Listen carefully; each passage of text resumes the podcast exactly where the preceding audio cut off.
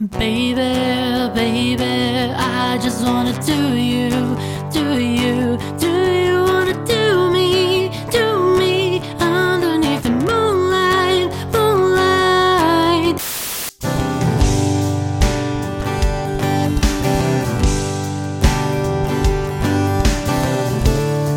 Começa agora o Meia Pantufa.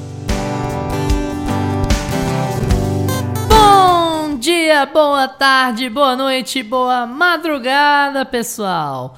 Todo mundo com os fones de ouvido que tá começando o seu Meia Pantufa. Toda segunda às 5 da tarde no seu player favorito. Esse é o episódio 12. Eu sou Luiz Leão e eu estou aqui com meu amigo Gustavo Azevedo. E aí, galera? Dona Carolina Jordão não pôde estar com a gente hoje nem para fazer a gravação, tá corrido para ela lá. É a, é a, nossa única estudiosa aqui, tá formando em cinema para ela poder agregar e depois tomar o podcast todo para ela, vai ser bem divertido. e hoje a gente vai falar de um modelo de sitcom bastante popular pelo mundo. As séries de família. Eu tenho certeza que você já assistiu ou uma, ou duas, ou dez sitcoms sobre famílias na sua TV, TV aberta, TV a cabo, streaming. Talvez esse seja a, essa seja a instituição americana mais popular no Brasil, não é não, meu amigo? Nossa, tanto é que gerou a melhor série do Brasil, que se chama Grande Família. não é à toa. A sitcom brasileira, esta família é muito unida e também muito oriçada. Oriçada? Ariçada? Ah, ou, ouriço, né? De espetada, Ouriçada, né? do, do grande ouriço. Que espeta, Etimologicamente falando, que, como você define ouriço? Exatamente, exatamente. Do, do nobre, que é nossa audiência... Não, não é, não, não sabe nem quem a gente é. É, hoje, uh, deixa eu esclarecer antes da gente ir a fundo, né? O que diabos é uma sitcom? Vai que tem alguém que ouve a gente que não tem a menor ideia do que, que é isso, né? É, eu vou pegar uma definição de dicionário para vocês aqui, para você ter uma ideia do tanto que é complicado entender. Aure... Não, Cambridge. Cambridge. Uh, uma sitcom, gente, é um, um programa de TV ou de rádio ligado à comédia em que os mesmos personagens aparecem em cada episódio com uma, uma história diferente, mas com uma história bastante verossímil. As sitcoms não, abra não costumam abraçar o absurdo, né? Eu, de cabeça, não me lembro de nenhuma sitcom que abrace o absurdo, assim, completamente, né? Então, é, eles vão nessa ideia de uma série que é bastante familiar no sentido de bastante compreensível, no sentido de de estar em, em, contato com o seu dia a dia, com o dia a dia de quem está assistindo, né? É, é, um formato, como a gente já falou, bastante americanizado. A gente vai falar aqui, eu acredito que quase que só de séries americanas, mas é um formato que ganhou muito espaço no Brasil, primeiro com a TV a cabo. E no, é, primeiro com a TV aberta, na verdade, né? Com algumas sitcoms. O grande SBT reciclando algumas, algumas sitcoms. É. Depois com a TV a cabo. E hoje finalmente tá em todo lugar no streaming, tem uma série de fãs, fãs até fora de época, né? A quantidade de, de, fãs que Friends tem, e a maioria das pessoas que é fã de Friends hoje nem era nascido quando a série começou. É praticamente o nosso caso, né? A gente era pequeno quando Friends começou. E ainda assim, é, é, são séries que têm um público que foi muito rejuvenescido por conta disso, né? Por conta dos novos modelos de assistir TV. Ah, na verdade, o gênero sitcom, quando a gente vai falar da relação entre sitcom e séries de família, ele surge falando sobre família lá no começo dos anos 50, no começo da televisão na casa das pessoas nos Estados Unidos. E isso acaba traduzindo todas as mudanças pelas quais as famílias passaram nos últimos 50 anos, não só nos Estados Unidos, que produzem as principais sitcoms, como também para as bandas de cá, para os lados do Brasil. É, a gente tem também as nossas sitcoms. O Gustavo já deu um spoiler de uma aqui. Nós temos outras sitcoms muito boas produzidas em território nacional. Vamos abordar com mais detalhes sitcoms de família, séries de família. Não confundir com casos de família. é... Ai, poderia um programa só de casos de família, eu ia adorar. Já penso, quem sabe fica aí, fica aí de projeto pra pauta depois. Quem sabe a gente convida a Cristina Rocha? Nossa, a Cristina aparece Rocha aqui. podia muito fazer um filme, sabe? Tipo, desvendando os casos de família, mas aí pega os bastidores. Imagina um documentário, eu quero. Nossa, vou mandar essa Que ideia. tragédia. Aquele... Vou dar essa ideia. Vamos lá, sem mais delongas. Vem com a gente que a gente resolve isso pra você em meia hora. Everybody hates Chris. La la da da da da. Everywhere you look, everywhere you go, there's a heart, a hand to hold, don't you? Everywhere you look.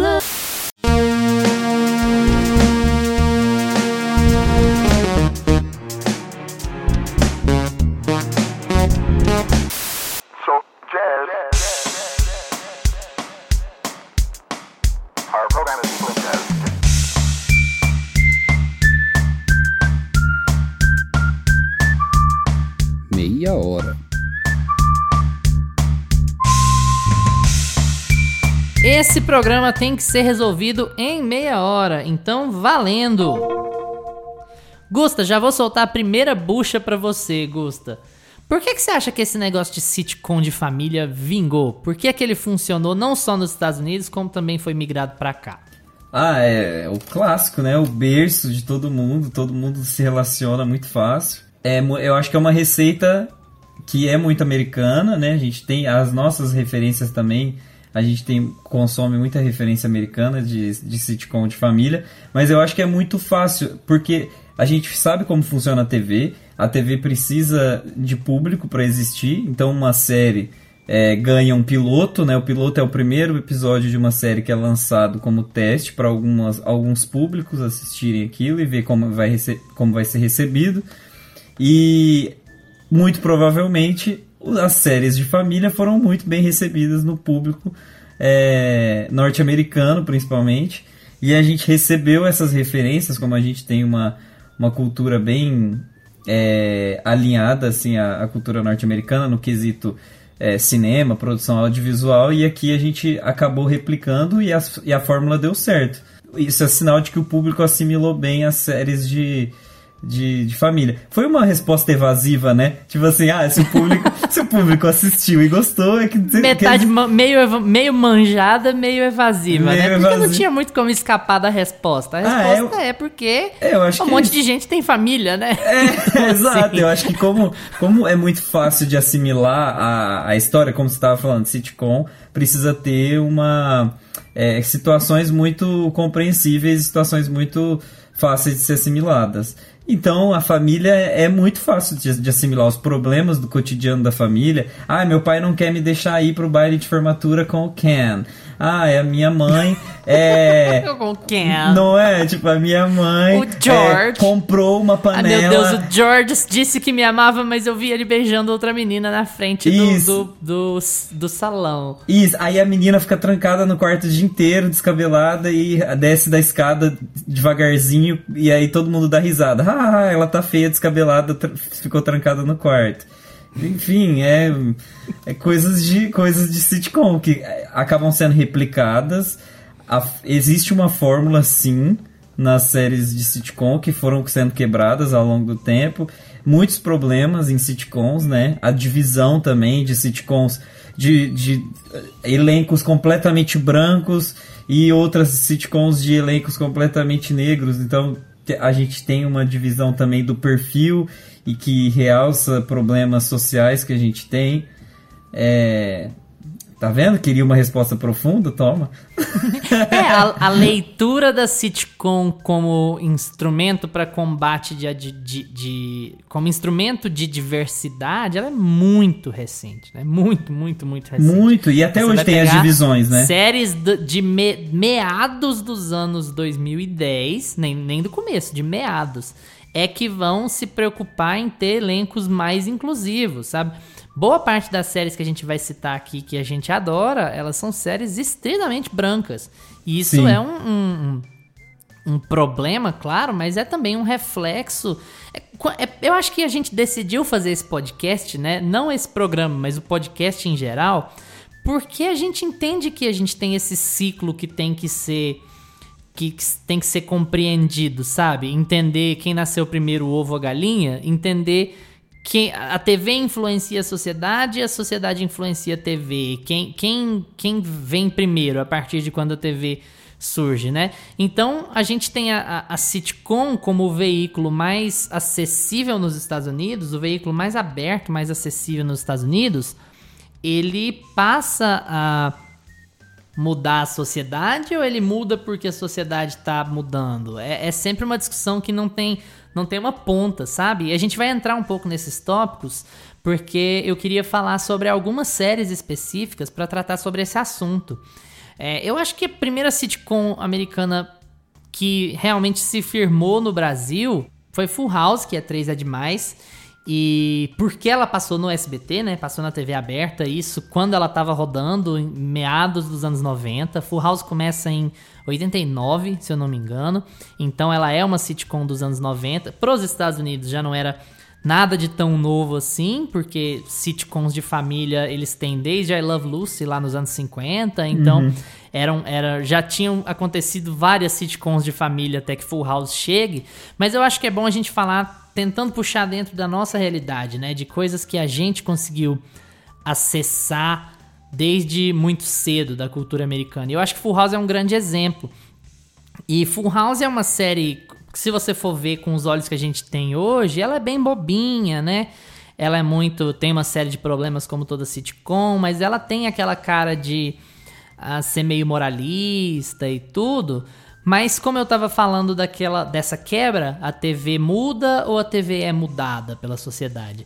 Full House é muito interessante porque são três caras cuidando das três meninas e apesar de às vezes eles caírem nos estereótipos de que homens não dão conta de fazer as coisas, porque homens foram criados para serem soltos e mulher é quem dá conta de cuidar de casa, alguma coisa assim.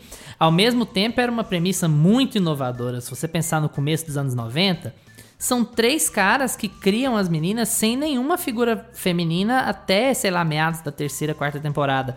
Então, assim, é, você tem esse aspecto de, olha, o que está sendo mostrado na TV aberta americana e sendo mostrado aqui, o que é mais interessante, é uma coisa que já é uma desconstrução do que se entende por família tradicional, né? E eles até abordam isso especificamente num episódio deles. Você assistiu alguma coisa de Full House? Você tem alguma, alguma referência sobre ela? Tipo assim, mesmo de, de distante e tal? Sim, eu, assim, eu não lembro dos episódios. Se você falar assim, fa- conta a história de um, um enredo de um episódio de Full House, eu não vou saber te falar. Mas eu lembro dos personagens. Lembro, eu consigo ver a abertura na minha cabeça, aquele campo verde, eles fazendo piquenique. Às vezes nem tem piquenique, então eu não lembro tanto, mas eu acho que tinha um piquenique. é, Tem, na tem um abertura. piqui- é, tem um piquenique na abertura, então, tá vendo? Tô certo. Everywhere E-.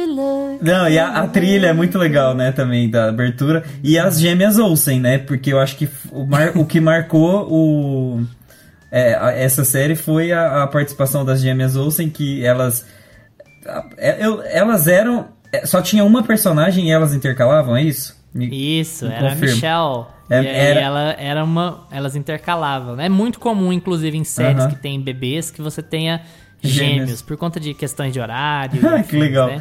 Eu não sabia que, que era normal. Eu sabia que né, no caso delas tinha isso. Nossa, eu achava muito legal. Inclusive, inclusive o John Oliver fez uma piada uma vez, ele faz uma piada recorrente no programa dele, que ele jura que na verdade as gêmeas Olsen são quadrigêmeas. Ah. Na verdade as outras duas se escondem e aí elas vão revezando de lugar quando elas estão afim, que aí as gêmeas Olsen na verdade são quatro pessoas. E você tem Nossa. essa outra. Ia ser a maior revelação, sério. Eu quero, esse, eu quero essa revelação. E é muito engraçado de Full House, você falou das gêmeas Olsen, elas foram absolutamente lançadas ao estrelato por causa disso, né? Fizeram Sim. um monte de filme no final dos anos 90, no começo dos anos 2000 e depois abandonaram a, a carreira de atuação pra focar em pegar esse monte de dinheiro que elas tinham e juntar e fazer mais dinheiro. E Tinha- hoje ela fez uns filmes também, né? da moda e alguma coisa assim. Elas fizeram vários filmes depois disso, juntas, juntas, né? Só é. que depois as duas abandonaram a atuação. Ai, deve encher É, o saco. Toda, toda vez você pega é, casting, tipo, de ser gêmeas, pelo amor de Deus, eu quero fazer um papel sozinha. Aí vai ver, elas foram trabalhar juntas num desgru... aquele. E que é uma outra questão que é legal de abordar, porque é uma série de família que essas meninas não tiveram escolha de entrar no showbiz, né? Isso não parte delas. Você tá querendo E- falar de Bojack? Eu sei. Não, não tava não, não, nem passou pela minha cabeça, mas a Aham. gente pode falar, eu nunca vou negar falar de BoJack, né? Mas é engraçado, porque você vai ver que ponte maravilhosa que eu vou fazer. Ah. Elas abandonaram a carreira de atuação depois de adultas, por diversos motivos, por não querer aquilo, né? Aham. E quem veio foi uma outra sitcom muito diferente, muito inovadora deste ano. A irmã mais nova delas, Elizabeth Olsen, é a Wanda em WandaVision, que já é um Ah. formato completamente diferente de sitcom. Gente, que Viu? ponte Viu? Genial! Eu quero essa ponte. que é uma sitcom, mas ao mesmo Sim. tempo não é, né? É, Ah. eu, eu pulei, pulei o formato tradicional de sitcom pra fazer a conexão da- da- das irmãs Olsen, mas é muito, muito legal pegar a WandaVision como exemplo, porque a WandaVision tá mais acessível, né? Ela é muito nova Muito. e ela faz tremendas homenagens ao formato de sitcom. Ela é quase um estudo de como o americano entende a sitcom, né? Nossa, é genial. E foi é legal você começou a falar que sitcom geralmente é muito assimilável e que geralmente não tem é, coisas muito viajadas não tem fenômenos sobrenaturais e temos aí WandaVision. Mas, ao mesmo tempo, como você mesmo disse, WandaVision é um estudo sobre a, como o, o norte-americano e acabou que isso respingou muito pra gente, né? é, consome sitcom. E como a gente consome sitcom também está muito atrelada a como a gente consome cultura pop em geral. E no fim das contas, a Marvel é a grande produtora de cultura pop hoje em dia, se não a maior indústria de cultura pop. Assim, eles geram muito conteúdo. é, e eu acho que eles conseguiram entrar da melhor forma possível. Acho que o timing foi perfeito.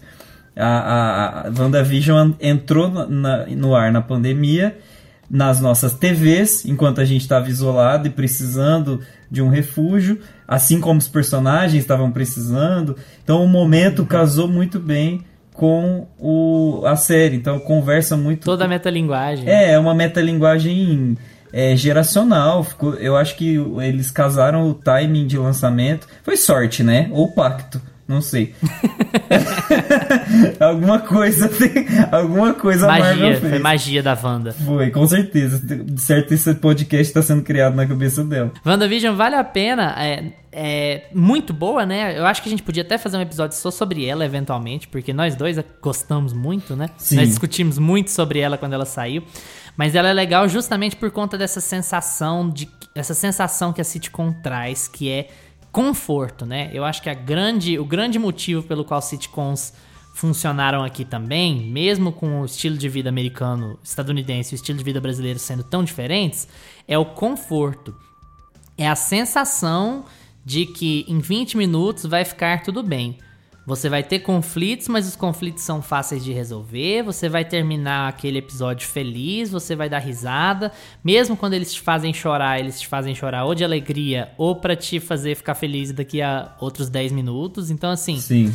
é muito confortável, né? E a sitcom ganhou muito espaço na cabeça das pessoas mais jovens, especialmente, eu imagino por conta da ansiedade. A gente tem uma geração muito ansiosa, né? Uma geração que sofre muito com ansiedade, com os problemas da- da- de expectativas da vida, não sei o quê, que encontra na sitcom o conforto de ver uma coisa repetida, de ver uma coisa que você já conhece, que você não tem que se aprofundar, você não tem que ficar pensando naquilo e que você sabe que você vai se sentir bem quando acabar. É um aspecto muito psicológico também o consumo de TV aí, né? E WandaVision explora muito isso, pela Demais. Wanda e pela metalinguagem. Não é à toa que as pessoas, muitas pessoas, acabam definindo a própria personalidade em torno de uma sitcom que elas estão assistindo naquele momento. Então, tipo assim, ah, isso é muito eu, é, eu faço muito o que esse personagem faz e acaba é, associando muito de como aquelas, aquelas, aqueles personagens resolvem os problemas com eles mesmos. Então, tipo, é, é um- isso aí eu não- sei se é um problema, mas a gente, é, a essa nossa ansiedade acaba é, fazendo a gente se relacionar muito fácil e talvez confundindo as coisas, né? Porque a vida não é tão fácil de ser resolvida como uma sitcom. É, Exatamente. que é um outro problema, né? Você ter. é, nossa, a gente vai entrar num papo muito sociológico, nem era pra ir aqui. Mas é um problema meio de conto de fadas, né? Uma vida de conto de fadas. Você achar que sua, sua sua personalidade pode ser definida por conta de uma estereotipação cinematográfica. Entende? Ah, eu sou É. muito Chandler e pronto. Ou então você justificar ser uma pessoa, ah, não sei, arrogante como um personagem de sitcom, ou ser uma pessoa é, cruel, mean, mean girl, no igual caso- um personagem de sitcom. No nosso caso de que a gente está conversando sobre séries de família, é a gente se relacionar, né, e interpretar os nossos familiares da mesma forma que os personagens interpretam os familiares deles lá na série. Então, tipo, querer e ter expectativas de que seus pais, seus irmãos e tal se comportem do mesmo jeito. Eu acho que assim, é, é, é difícil, a pessoa tem que ter, a pessoa tem que estar muito envolvida com aquilo. Mas acaba que impacta sim. A gente tem muito, muita, muitas das nossas referências de como a gente se comporta é do conteúdo que a gente consome. Então, eu acho que tem, tem um, É, tem a um gente impacto acaba sim. voltando pra aquilo, né? TV influencia ou TV é influenciada? E Sim. é aquele, aquela ponta que você nunca acha, né? Uhum. É, qual que é a sua sitcom de família que fala sobre famílias favorita? Das an- antigas, ou das. Pode fazer a separação? O que, que é antigo? Ah, das, tipo, dos anos 90? É, ok, an- antigo pra gente, assim, começo dos 2000, 90. É, que a gente é millennial, né? A gente é cringe. A gente usa. Não, pelo amor de Deus, não. A gente usa não calça próxima, skinny próxima, não, próxima. e sapatilhas. E. e emojis. O que é cringe no mundo dos negócios? Você já viu que o povo exagerou? Tipo, pegou o. Torceu o cringe. Qual que é a sua série de família favorita? cringe. É. A minha. tá, eu vou falar uma só. É, Todo mundo odeia o Chris. Eu acho que é a minha preferida da vida, assim. Foi uma das séries que eu mais torci os episódios. E. Decorou tudo. decorei todas e eu sou. Tem aquela pegada todos. todo mundo em pânico, né? De assistir em português. de assistir por dublado. conta de consumo na TV aberta, É. que você cria um outro tipo de conexão. Eu assistia duas séries juntas, que é Todo Mundo Odeia o Chris e Eu Patroa as Crianças, que passava uma no SBT, tipo, meio-dia e outra na Record, duas horas. E eu lembro que a Record, ela viu que dava certo o Todo Mundo Odeia o Chris, e assim, teve uma época que eles disparavam uns 4, 5 episódios seguidos, era muito bom. Era, é, todo mundo deu Cris, era o Chaves da Record. Era o Chaves da Passava Record. o tempo inteiro, passava o tempo inteiro, a Nossa. ponto de você decorar tudo. Era e um muito monte bom. de gente saber tudo, e o pessoal ficar lá atazanando o Tyler James Williams, na, Tyler James Williams no, no Instagram, E- postando coisa do do Chris. Chris. E sabe o que é legal no, no, no Todo Mundo Odeia o Chris? Todos os personagens são Odeiam muito bem Chris. construídos. Ah, tá. E todo, todos os personagens são muito bem construídos. Eles têm características e relações uns com os outros muito bem feitas. Nossa, eu acho. Sério, todo mundo deu Chris é uma série muito bem feita.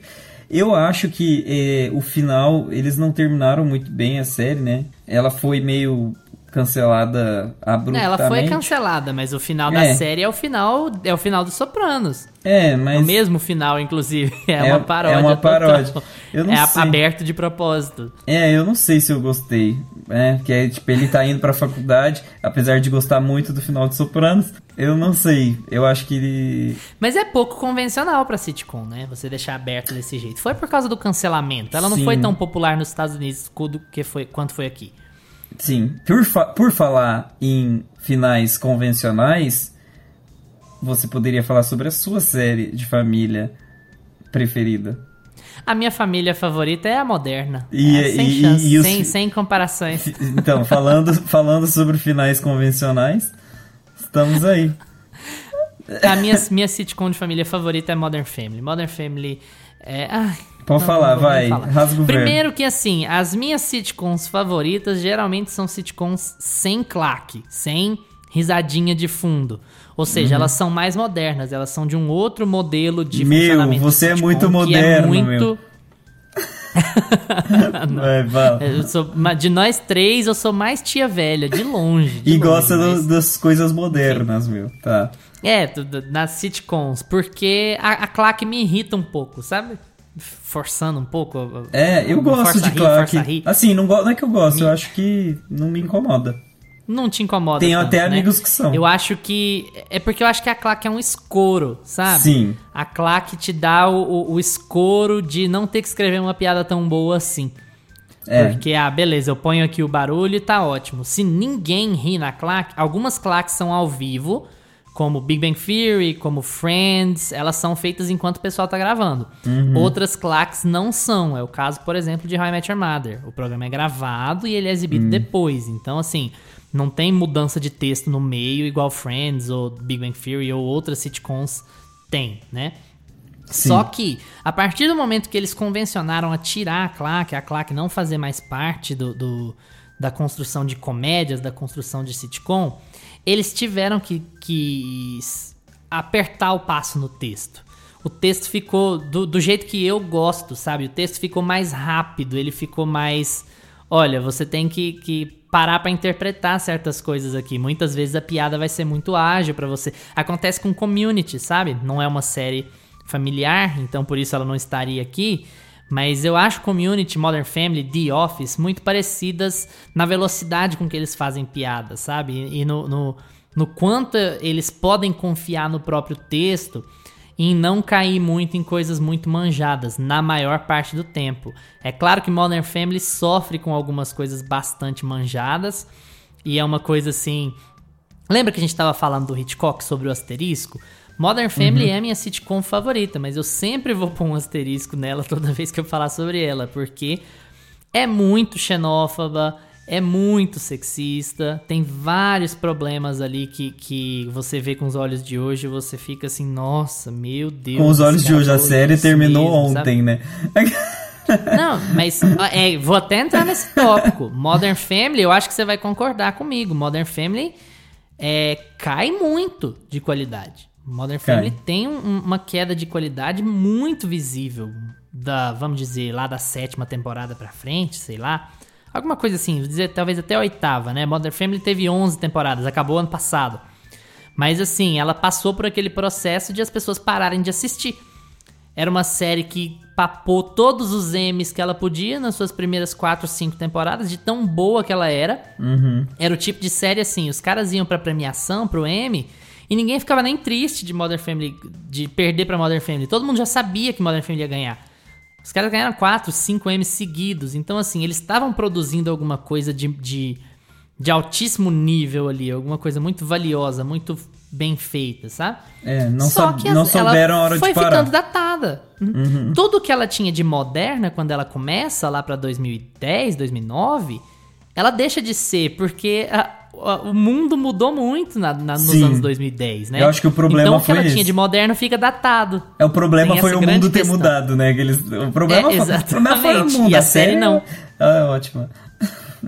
Foi o mundo no- ter mudado e a série não. E os atores mirins terem crescido também, né? Que é um problema que Ah, é um série problema em todo lugar. Tem elenco infantil em frente. Não, e aí vai aumentando o elenco infantil e esses meninos novos vai crescendo de novo e vai ficando estranho.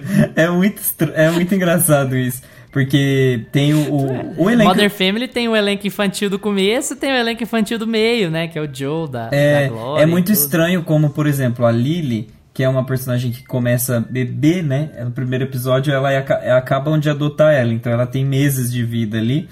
E aí ela vai crescendo. É muito é, estranho como ela se torna uma personagem apática, assim. A- a- nos- nas últimas temporadas a Lily não tem graça nenhuma. Ela é uma personagem. Eu, vi- eu tava vendo um episódio da última temporada agora, da décima primeira. A Lily, ela é filha do Cam e do Mitchell, que é um casal gay que inclusive apresenta também é muito avanço, é muito legal, mas também tem alguns problemas de estereótipos e tal. Mas é, é essa filha, a Lily, no- em alguns episódios da 11 primeira, ela passa o episódio todo olhando para os personagens enquanto eles falam. Ela não tem texto, ela fica tipo do lado deles e ela não tem texto. Ela olha pra eles. Ela não serve pra nada Sim, ali. isso é uma sacanagem do roteiro. É um roteiro que se perdeu. Parece que os caras perderam o tesão, sabe? Eles perderam a vontade de, de fazer o que eles estavam fazendo. E foram no piloto automático porque ainda tinha público, porque a série continuava sendo renovada. Mas é, eu acho que você vai concordar comigo, né? A gente já discutiu, eu já discuti com outro amigo meu sobre, um amigo nosso sobre isso. E ele falou que ele gosta de tudo, mas assim, eu tenho a impressão de que o texto cai, sabe, horrendamente, nas, especialmente nos últimos anos. Caiu. E ele, ela fica mal coreografada também. Eu acho que ela, Ela fica. muda de cor também. É. É uma grande, uma questão muito grande. A paleta muda completamente, cara. Eles re- reformam todas as casas, todas as casas vão para um tom mais branco, acinzentado. Então, assim, até aquela energia ensolarada do começo da série, sabe? Ela Uhum. some. Porque o pessoal parou de conseguir, sei Sim. lá, escrever. Eu acho que ela fica, tipo assim, Modern Family tinha muitas piadas físicas também. Era muito engraçado você ver os trejeitos de, dos personagens. Era muito legal como eles se. Porque eram pessoas muito diferentes contracenando. Então, é, as expectativas que eles tinham em relação aos outros, corporais mesmo e também de texto, davam humor para cenas. E no final foi ficando mal coreografado isso. Ficou texto em cima de texto, só fala. E aí até o abraço ficava duro, sabe? Tem, uma, tem muitas cenas Uhum. assim que era para ter muito afeto. E eu acho assim, nossa.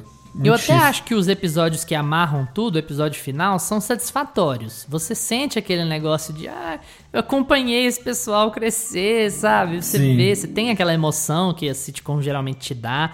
Eu acho que o final final mesmo não é muito problemático. O problema já vinha de outros anos, sabe? Já Eu achei o final, eu achei o final óbvio. Eu achei que não não não, me agradou muito porque ele Não tinha muito como fugir. É o, é se você tá tratando de uma família, o final são os filhos saindo de casa. Não tem, não tem muito.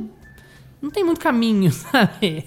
Não, te- não teria muito por onde, pra onde correr ali. Então, mas não é. Você não achou meio preguiçoso assim, no momento, por exemplo, que todos os filhos falam ao mesmo tempo que estão saindo de casa, sabe? Tipo, Ah, sim. É, o texto é meio preguiçoso, é meio mas eu quis dizer assim, ele é satisfatório, ele é assim, você vai sentir a emoção que você espera de um episódio final. Ele não é o final de How I Met Your Mother, sabe? Você vai sentir a emoção que você deveria ainda bem sentir. que a gente não tá com- falando com- de How I Met Your Mother aqui. É, porque não é de família hoje, né? Exatamente. Mas é que eu tenho muita sentir a coisa emoção pra que você deveria sentir. E quanto às, às sitcoms nacionais, assim, a gente tem. A gente não tem uma grande, uma produção muito grande de sitcoms nacionais, mas a gente tem algumas coisas que é, em- embalaram muita gente aí, né? Muita gente gostou, muita gente seguiu, que foram fenômenos é, de, de televisão, fenômenos na Globo, fenômenos de audiência. São até revisitadas de quando em quando, porque hoje em dia você revisita tudo, né? Tudo é reboot, tudo é remake, nada, nada se cria, tudo se revisita. Mas eu queria fazer um comentário sobre Miguel Falabella, né? Eu acho que o Miguel Falabella é o, é o pai da sitcom no, no, no Brasil, da sitcom que tem alcance. Você tem Sai de Baixo, que é muito boa, o texto é muito legal, muito interessante. Da nossa época, o Toma Lá da Cá, que é o Sai de Baixo revisitado, mais ou menos a mesma coisa. Depois ele fez outras sitcoms que eu sinceramente não acompanhei, porque passamos da época da TV aberta, saímos pro streaming, né? Então, assim, a, a Globo acabou desaparecendo dos, dos conteúdos, pelo menos aqui em casa, eu acho que com você também. Sim, é, eu acho Mas que Toma assim- Lá da Cá foi a última que eu vi brasileira. Você É, gosta da, da- você gosta da adaptação do formato? Você acha que as sitcoms brasileiras são são muito roubadas das americanas? Você acha que elas têm uma característica própria de Brasil? Isso atrapalha, isso ajuda? Tipo assim, não uma impressão sei, geral. Eu não sei, eu tenho a impressão de que a, a gente, como consumidor da, de Globo, né? A gente tem muito, muito essa, essa. Não sei, essa energia do Leblon, essa energia da, da, da família rica, que a gente Brasil fica, falso, né? Brasil falso, que a gente fica assistindo um Brasil de pessoas ricas, fazendo coisas ricas e que às vezes simulam coisas que são do povão, ou que tem um personagem que é pobre, o manobrista, o carpinteiro, né? Porque eu acho que no, tom, Que é um no Sai de Baixo. muito mal trabalhado. No Sai de vezes, Baixo né? tem o, o Tom Cavalcante, né? que faz um personagem que é mais malandro, que é mais, tipo, da, da periferia, digamos assim. E tem os, alguns personagens também que fazem. No Toma Lá da Cá tem? Eu não sei. Tem ah, alguém. Não, o estereótipo, ah, esse aqui é o pobre, não, né? Porque a, a, Bozena, que é empregada, ela foge muito desse, desse É. estereótipo específico, né? Mas é, texto é, ela é, muito ela seria, é, ela seria a personagem ali que tá subalterna, né? Mas é, o texto dela é muito bom, inclusive, eu acho que um dos melhores da, da... eram os melhores Lá em. Pato Branco tinha um homem que tinha um segredo. E qual que é, Bozena? Não sei, ó, era segredo. Era segredo daí. Uma piada tão boba, mas do jeito que ela fala, você fica... Era muito bom. Era muito bom. Então, assim, eu acho que o problema do. Por exemplo, a grande família, eu acho que conseguiu trazer muito mais do que, que era o povão, do que, que era. Tinha. A família era realmente mais humilde, tinha o taxista, tinha o. Ele, o Lineu era contador, ele tinha um, emprego bem assim. Não, tipo, trabalhava na vigilância sanitária. Vigilância sanitária. Era tipo legal, assim, um porque emprego- era, era classe média baixa, né? Não é, e, e é antes daquele negócio que o pessoal chamou de ascensão da classe C, esquenta, Sim. aquele tipo de programa. Não era uma Sim. coisa meio, sabe, você faz pra um público, você faz pro público favela porque você vai ver dinheiro em Não era encomendado, né? pro público favela. Não era um sinal assim. É, era um olha, negócio assim, olha, você tem uma família muito muito viável, sabe? Uma família muito brasileira que é muito viável. O cara tem um emprego, tipo assim, ah, de concursado, sei lá. A filha casou com um mala, o filho é um desocupado, fica lá dentro da casa o tempo inteiro. A nenê é a pessoa que todo mundo gosta. Tem o vizinho que fica babando na nenê, que é o dono da pastelaria. Mas ela é boazinha com todo mundo, ela é gente fina, a pessoa que você quer ter por perto. E o, o Lineu tem um problema com o genro. É muito, muito universal, mas ao mesmo tempo é muito Brasil, sabe? Eu acho que Tem a grande família no, na Globoplay? Eu quero assistir agora. tem que ter, né? tanto. Tem no, não- acho que tem no Globosat Play, né? Que passa no Viva. Eu- tudo. ah, é, me deu tem- vontade de ver agora um episódio. Vou, vou terminar, vou terminar essa gravação e vou assistir Grande Família. Pois é, mas e aí? Essa, você. É, é seu tipo de série? Se, se sim, é, é porque é americanizada? Se não, qual, qual Ah, que é tá. a sua relação? Respon- responder a pergunta, né? Tem- às vezes eu esqueço Uhum. de fazer isso. É, É porque eu te cortei. eu acho que eu prefiro as americanas, mas eu não sei se foi a adaptação do formato que é que não me agrada 100%, porque eu nunca fui de ser viciado em séries de é, nas, nas nossas sitcoms brasileiras.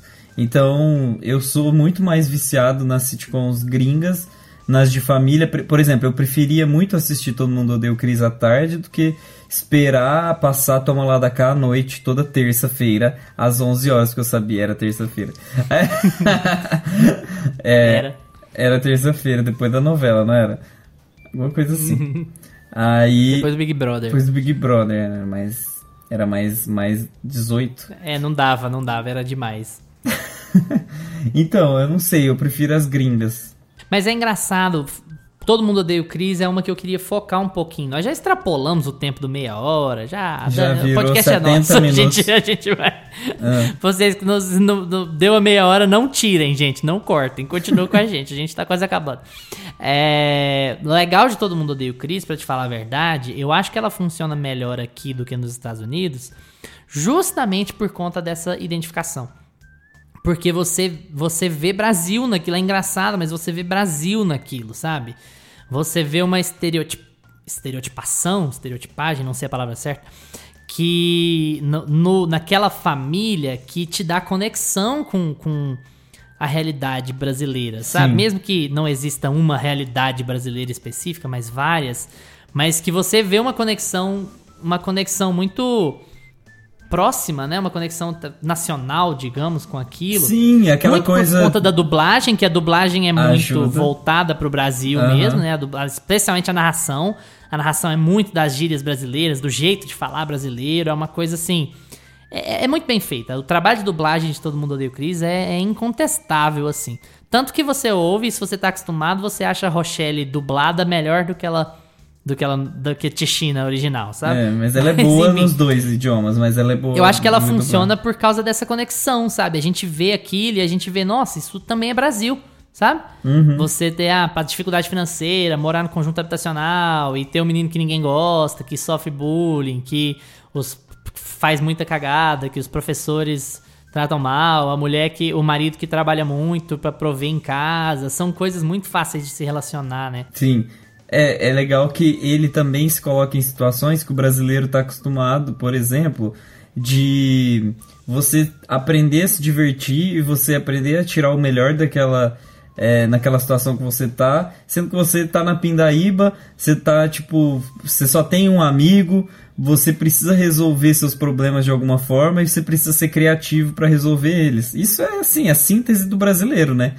Então eu acho que é, um, é uma das, das coisas que fazem a gente se relacionar rápido com todo mundo odeia o Chris. E com o Chris, personagem excelente, assim, é muito bem escrito o Chris, como eu falei, todos os personagens são, mas ele é muito bom, né? Aquele menino manda muito bem na, na, na Sim, série. é um, é um texto que funciona bem demais em português pra, pra, pra... Vamos combinar, né? Que por ele dar mais essa cara de Brasil, você acreditaria que ele foi feito aqui. Ele poderia ter sido feito aqui. Porque, tirando, é claro, algumas referências, o Cris Narrador faz muitas referências a, a personalidades americanas que a gente não conhece, ou que, que não tem muita ligação. Mas, tirando isso, a série poderia tranquilamente ser brasileira. Acho que até por isso ela fez tanto sucesso aqui e ela tem esse impacto que ela teve na nossa geração.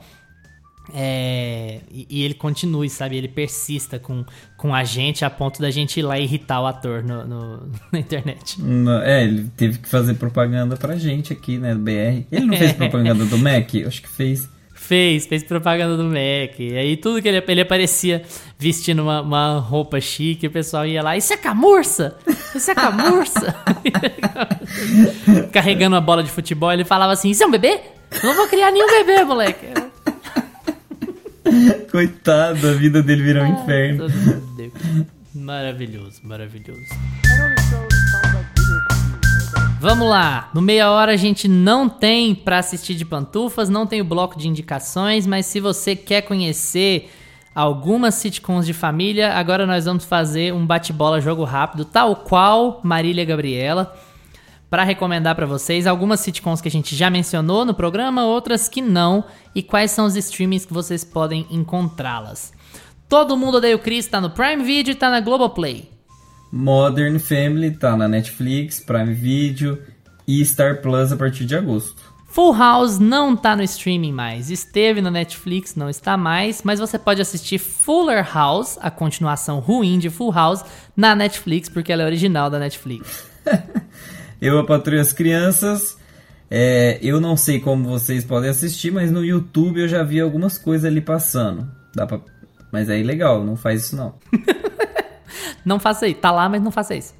WandaVision é série original Disney Plus. É, o Maluco no Pedaço não tem streaming, mas é muito bom. É só puxar aí na memória. Eu vou puxar no torre, na memória, no torre, na memória. Isso, aí. The Middle também não está em nenhum streaming, muito legal, fez muito sucesso na Warner, então provavelmente estará no HBO Max, mas não é garantido. Arrested Development está na Netflix. Maravilhosa essa série. Sai de baixo, a mãe das sitcoms brasileiras está provavelmente no streaming canais Globo, antigo Globosat Play. Então, se você tem TV por assinatura, você certamente vai ter acesso ao Sai de Baixo pela página do Viva no canais Globo. E Toma Lá da Cá, a gente encontra lá em Pato Branco, debaixo da saia da princesa daí. Também no Canais Globo. E aí, pessoal, vocês curtem sitcoms de família? Qual é a sua favorita? E o seu personagem favorito? Troca uma ideia com a gente no YouTube, no Instagram ou no Twitter, arroba meia pantufa. Também, recentemente estreando, a muito contragosto do host, no TikTok, Ah, meia underline pantufa, porque a gente responde tudo que aparece por lá. Valeu pela atenção de vocês. Tchau, Augusta! Tchau, galera. Lembrem-se de seguir a gente no seu agregador de podcasts preferido. Aonde é que o pessoal acha o Meia Pantufa, Gustavo? No Spotify, Apple for Podcast. no YouTube, Deezer. no TikTok. Não acho podcast lá. no Anchor. No Amazon Music. Ou no seu streaming de preferência. No seu Qualquer agregador de coisa, podcast gente, ó, se vocês falarem assim, ah, eu não consigo, não, nada faz, eu não consigo acessar nenhum. A gente manda o arquivo pra você e você ouve no seu celular, tá? Se você quiser colocar no seu microsystem, você coloca. Exatamente. A gente posta pra você postar no seu flogão com a arte da capa, que tá cada vez melhor. A gente manda no MySpace. A gente Exatamente. desenterra o MySpace lá. Quiser ouvir, passa pra gente. Se assistir no YouTube, não se esquece de curtir o episódio, se inscrever no canal e ativar o sininho pra receber as nossas notificações. Segunda-feira a gente tá de volta. Tchau! Este podcast tem locuções de Lucas Meleiro e Carla Ribeiro e edição de Luiz Leão.